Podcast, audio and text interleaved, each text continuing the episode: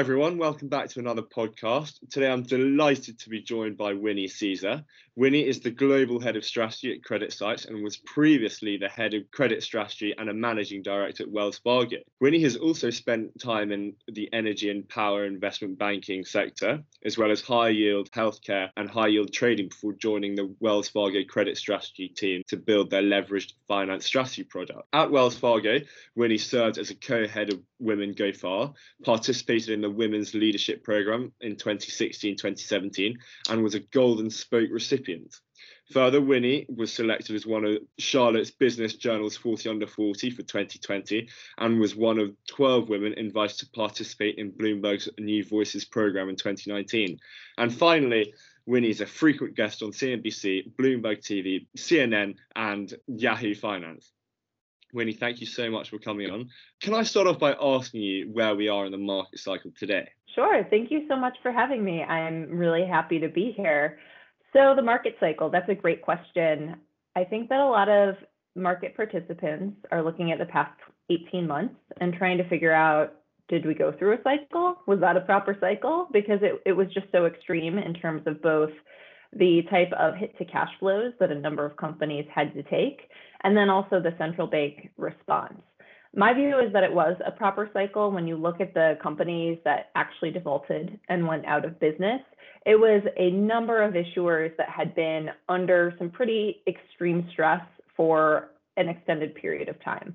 A lot of companies in the high yield healthcare space, in the leveraged loan retail space, and those issuers had been, you know, for lack of a better term, just kind of circling the dream and needed some sort of catalyst to really trigger that restructuring event. So I do think that we had kind of a, proper reset in terms of the market cycle, but I do think that there's also a lot of really interesting nuance when it comes to different sectors and where we stand in the in the market cycle. Historically, when you look at kind of credit cycles, you have these three very distinct periods where you have whatever the default catalyst is going to be, where the, the cycle kind of rolls over. And then you have a period of real repair of balance sheets, of deleveraging, of a focus on capital allocation and how are we going to be good to our bondholders and you know maintain kind of steady operating metrics. And then as economies get turned back online, you see this period of consolidation, which is often driven by a lot of M&A, trying to buy growth. And you see a lot of re-leveraging go along with that period. And then you have kind of the deterioration of fundamentals where, you know, perhaps those, those transactions are not playing out as one expected. Perhaps the cost savings are not um, adding to cash flows to the level that management teams expected. And you have these unintentional re-leveraging triggers in this cycle, it's like all of those things are happening all at once. And depending on what sector and what specific issue you're looking at, it could be that balance sheets are being repaired and in much better shape than they have been in a long time. I think that energy is a good example of a, a sector where we're really seeing management teams return to a conservative capital allocation model. Uh, whereas the leisure side of the economy, airlines, cruises, theme parks, you know, we're starting to see cash flows get turned back on, but a lot of leverage points are still really, really high. And so you can kind of argue that are we still in unintentional releveraging, or was this kind of an intentional thing, or are they actually being good stewards of capital by maintaining enough liquidity to continue to muddle through? Um, so it's tough to say where we are in the market market cycle on a wholesale basis, but I do think that last year was kind of a, a proper reset button. Awesome. And can you give us an overview or a picture of the US credit market performance for high yield investment grade, but also the 10 year in regards to spreads, mm-hmm. returns, um, possibly year to date? Sure. So the credit markets have been a little bit boring this year. I'm not going to lie. We had a, a, spectacularly exciting year last year to be a credit strategist. I learned a lot. It was really fun to see some volatility in the market. And this year it has felt like just kind of beta compression carries on. And high yield and investment grade both have traded in a very tight band, very narrow spread ranges, uh, about 13 basis points in investment grade, that is near kind of all-time tights in terms of annual trading ranges for spreads. And in high yield, it's closer to, you know, call it 40 or, or 50 basis points. So still a very tight range, a little bit more excitement there. And both asset classes have performed pretty well. Spreads are tighter year to date. Uh, yields are a little bit higher year to date in both markets, with a lot of that coming more recently with the leg up that we've seen in treasury markets. Treasury markets have been interesting. I think everyone had set up at the beginning of the year expecting this reflation trade and tapering at some point to cause yield curve steepening. Maybe we'll have a taper tantrum, maybe we won't. And Q1, it looked like we were going to maybe get that. And then all of a sudden, we saw rates just, you know, move lower again, and everyone was kind of scratching their head. And then this quarter and the end of Q3, rates have gotten a little bit interesting again.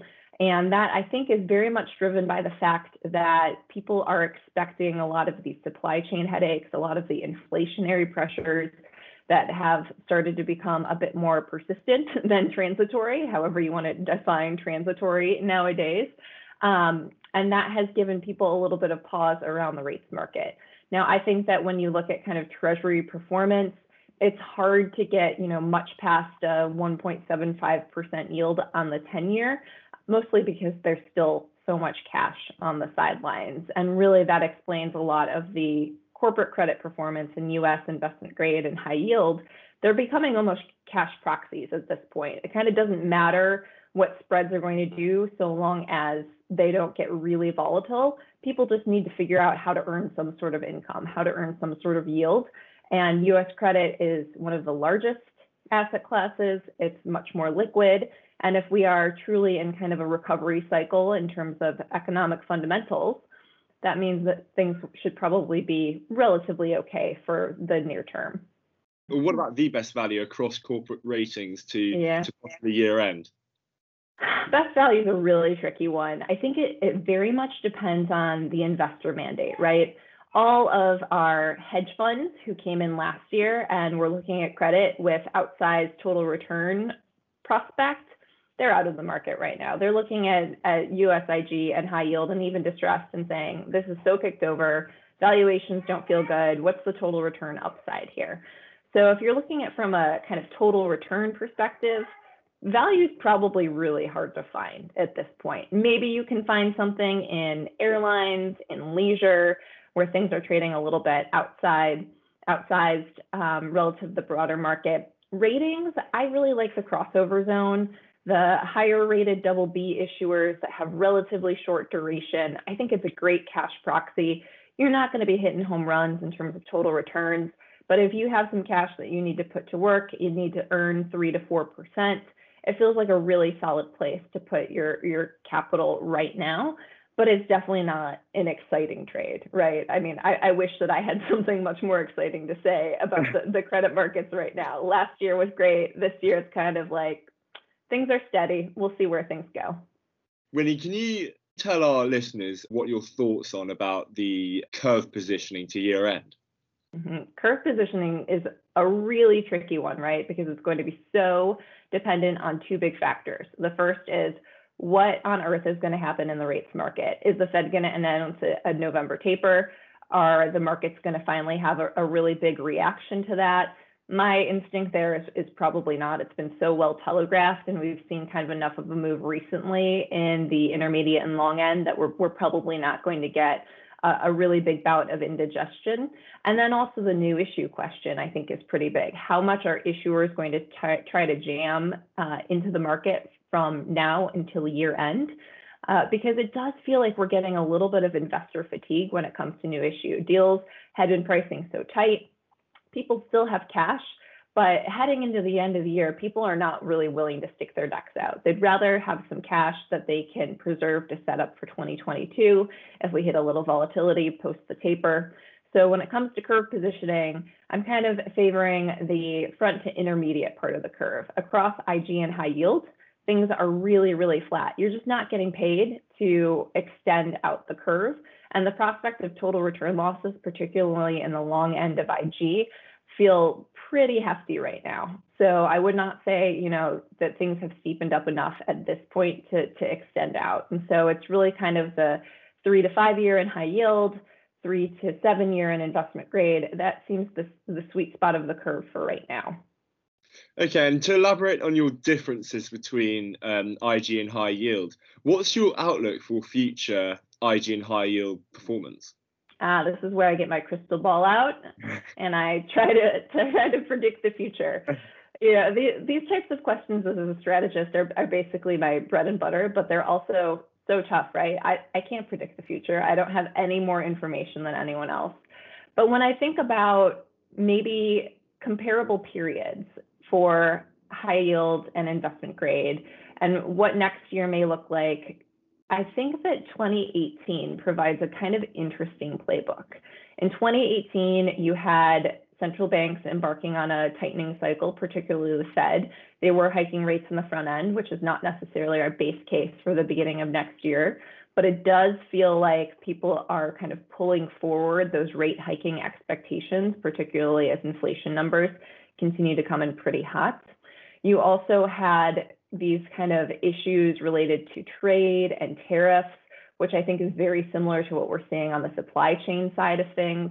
Now, the, the positive aspect of that is that many people are calling for the supply chain issues to start to be resolved by, you know, maybe Q1, Q2 of next year, um, and then have kind of a more full resolution by the end of the year. So you almost have kind of the opposite effect of 2018, where things continued to escalate over the course of the year. And then we had that pretty particularly violent sell off in December that was just immediately bought by everybody and their grandmother. So when I think about 2018 and then the outlook for next year, that means that it's going to be a really interesting positioning in credit. You're going to have to go down the credit rating spectrum to pick up yield and have some insulation from continued volatility, particularly at the long end of the rates curve. Also, leverage loans are going to probably be very much the favored asset class.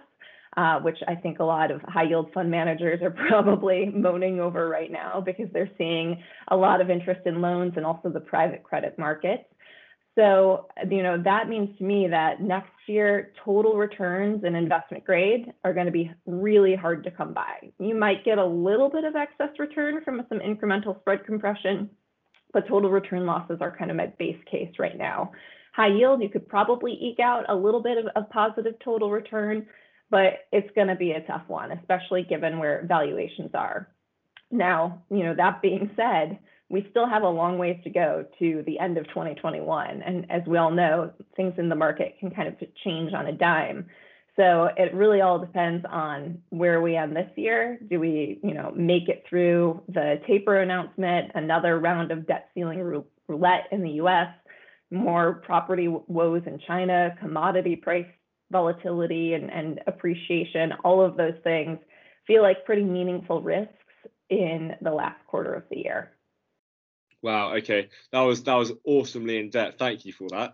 To keep your strategist hat on, even, what are your thoughts on being underweight and overweight certain sectors, mm-hmm. regions, but also sovereign bonds? Mm-hmm.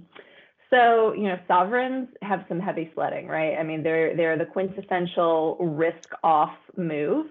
And you know, particularly in an inflationary environment where you have central banks starting to edge closer to tighter monetary policy, or at least announcing tighter monetary policy, sovereigns have a, a pretty significant challenge ahead of them in US, in the Euro region, and a number of regions.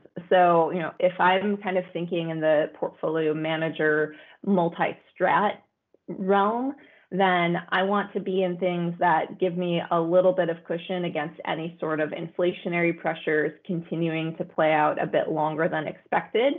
But that's a relatively short term trade.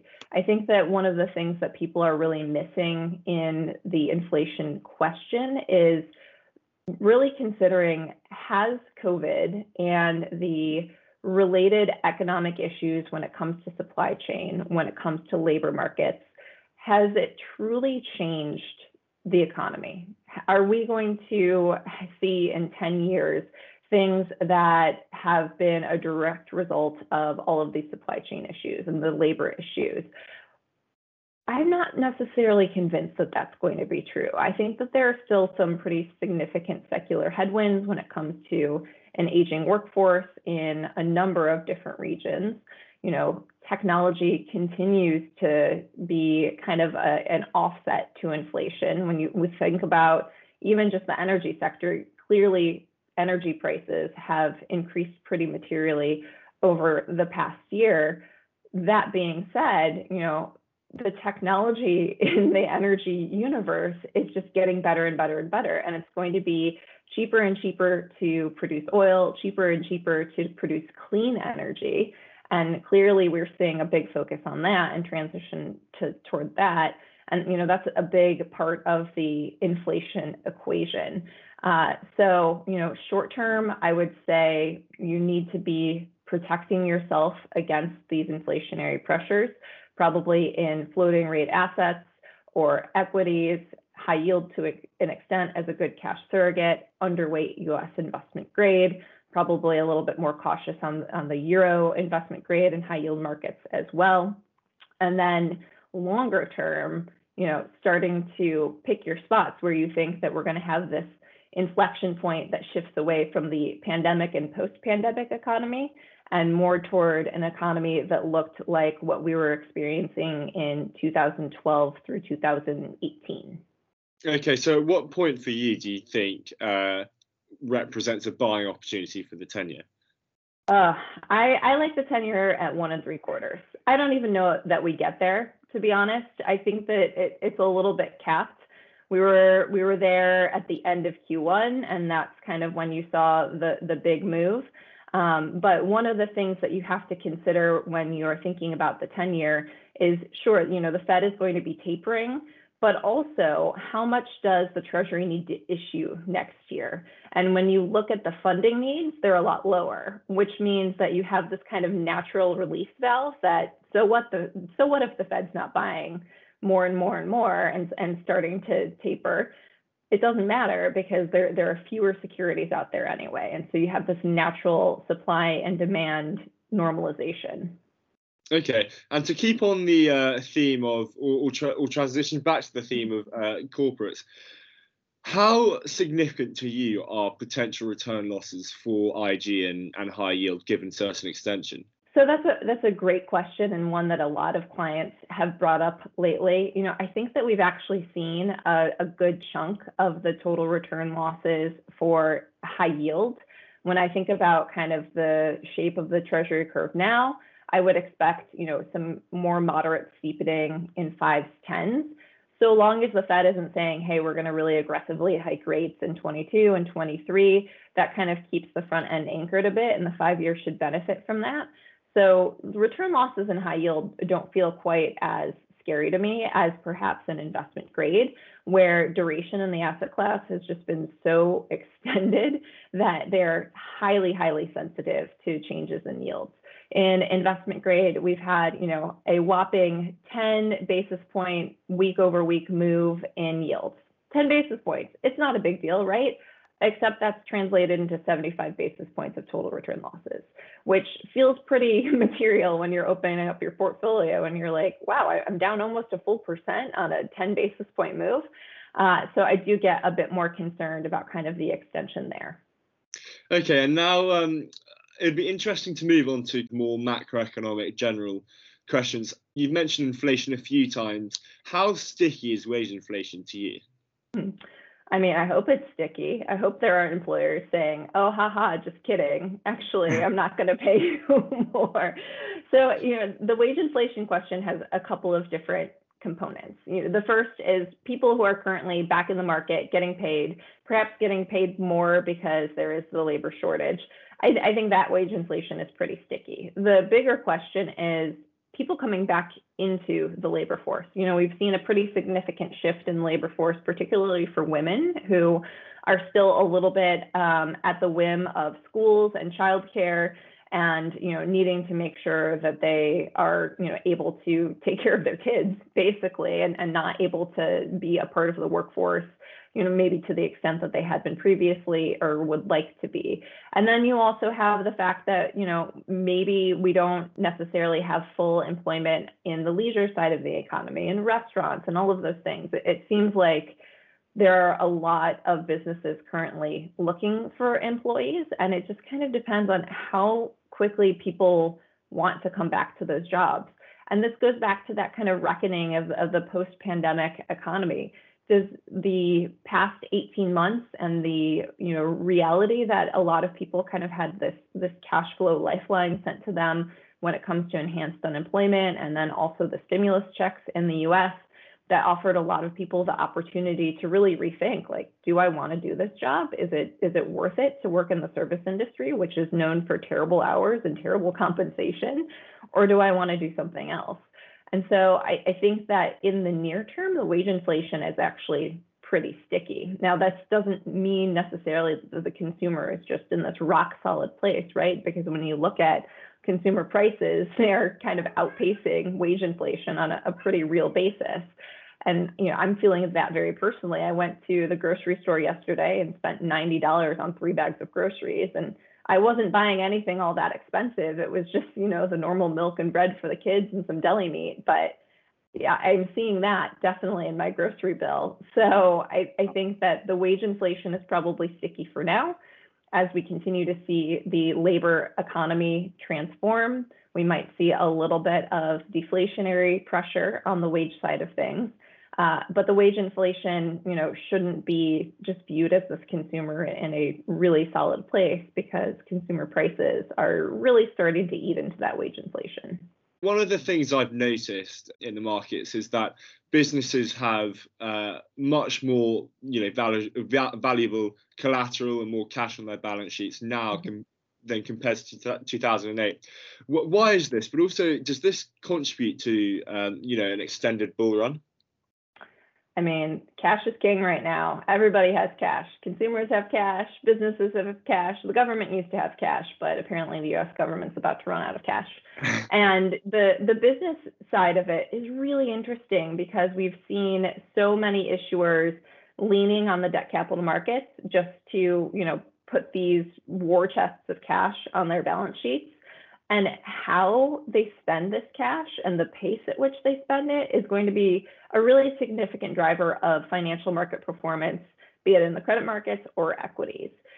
I think that right now, a lot of credit investors are saying, hey, you have all this cash on the balance sheet. Maybe gross leverage looks a little bit bloated, but net leverage feels like it's A OK. Um, and the mistake would be there to assume that then we're going to start returning that cash to bondholders and, and deleveraging through actual debt paydown. I don't think that's going to happen because if I am a you know large company in America that's borrowed at two and a half, three percent, feels pretty good not to pay that down. You know why why would I repay that? It's like people prepaying their mortgages. So I think that instead, what we're going to see is a significant return of share buybacks, of dividends, of using a lot of this cash, which is really debt financed cash, to pay out shareholders. Um, and I do have some longer term concerns about the viability of that strategy. I would much rather see investment in business, um, even some M&A that is, you know, kind of accretive to shareholders and, and perhaps deleveraging over time. So we're really focused on that kind of capital allocation strategy of corporate America over the next 12 to 18 months, because I think there are going to be some pretty big winners and losers in both the bond and equity markets based on how companies decide to, to spend down that cash.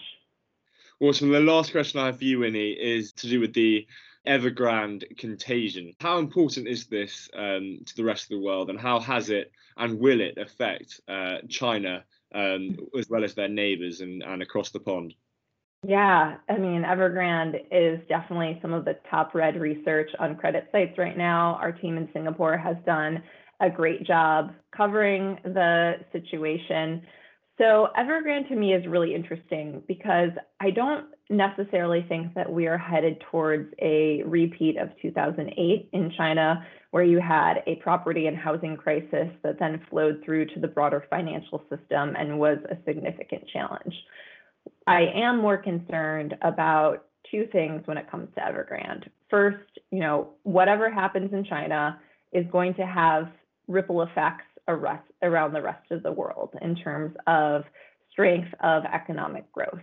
And so, you know, perhaps having to give a bit of a haircut to GDP expectations in 2022 and 2023 related to the slowing in the Chinese property market is, is something that you should consider. You know, there are material implications for commodities and a number of other sectors.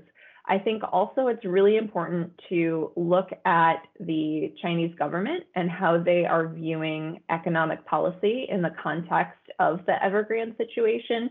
You know, does this reflect a shift away from kind of the pro-debt capitalist mentality that had started to really take root in China towards more of a kind of socialist, you know, we're not going to tolerate these elevated debt loads. Clearly, the, the housing market is a significant market for the government to kind of monitor and, and keep in check. And so there are some idiosyncrasies there. But it would be very concerning for me to see this kind of shift towards a more socialist view of Chinese economies. And that would have pretty significant ripple effects for global growth as well, and just how kind of the global financial system does business. So I think it's important on a number of factors, not necessarily because we're going to have a 2008 redux in China, uh, but because there are a lot of signals that are coming out of the Evergrande situation that I think investors should pay attention to.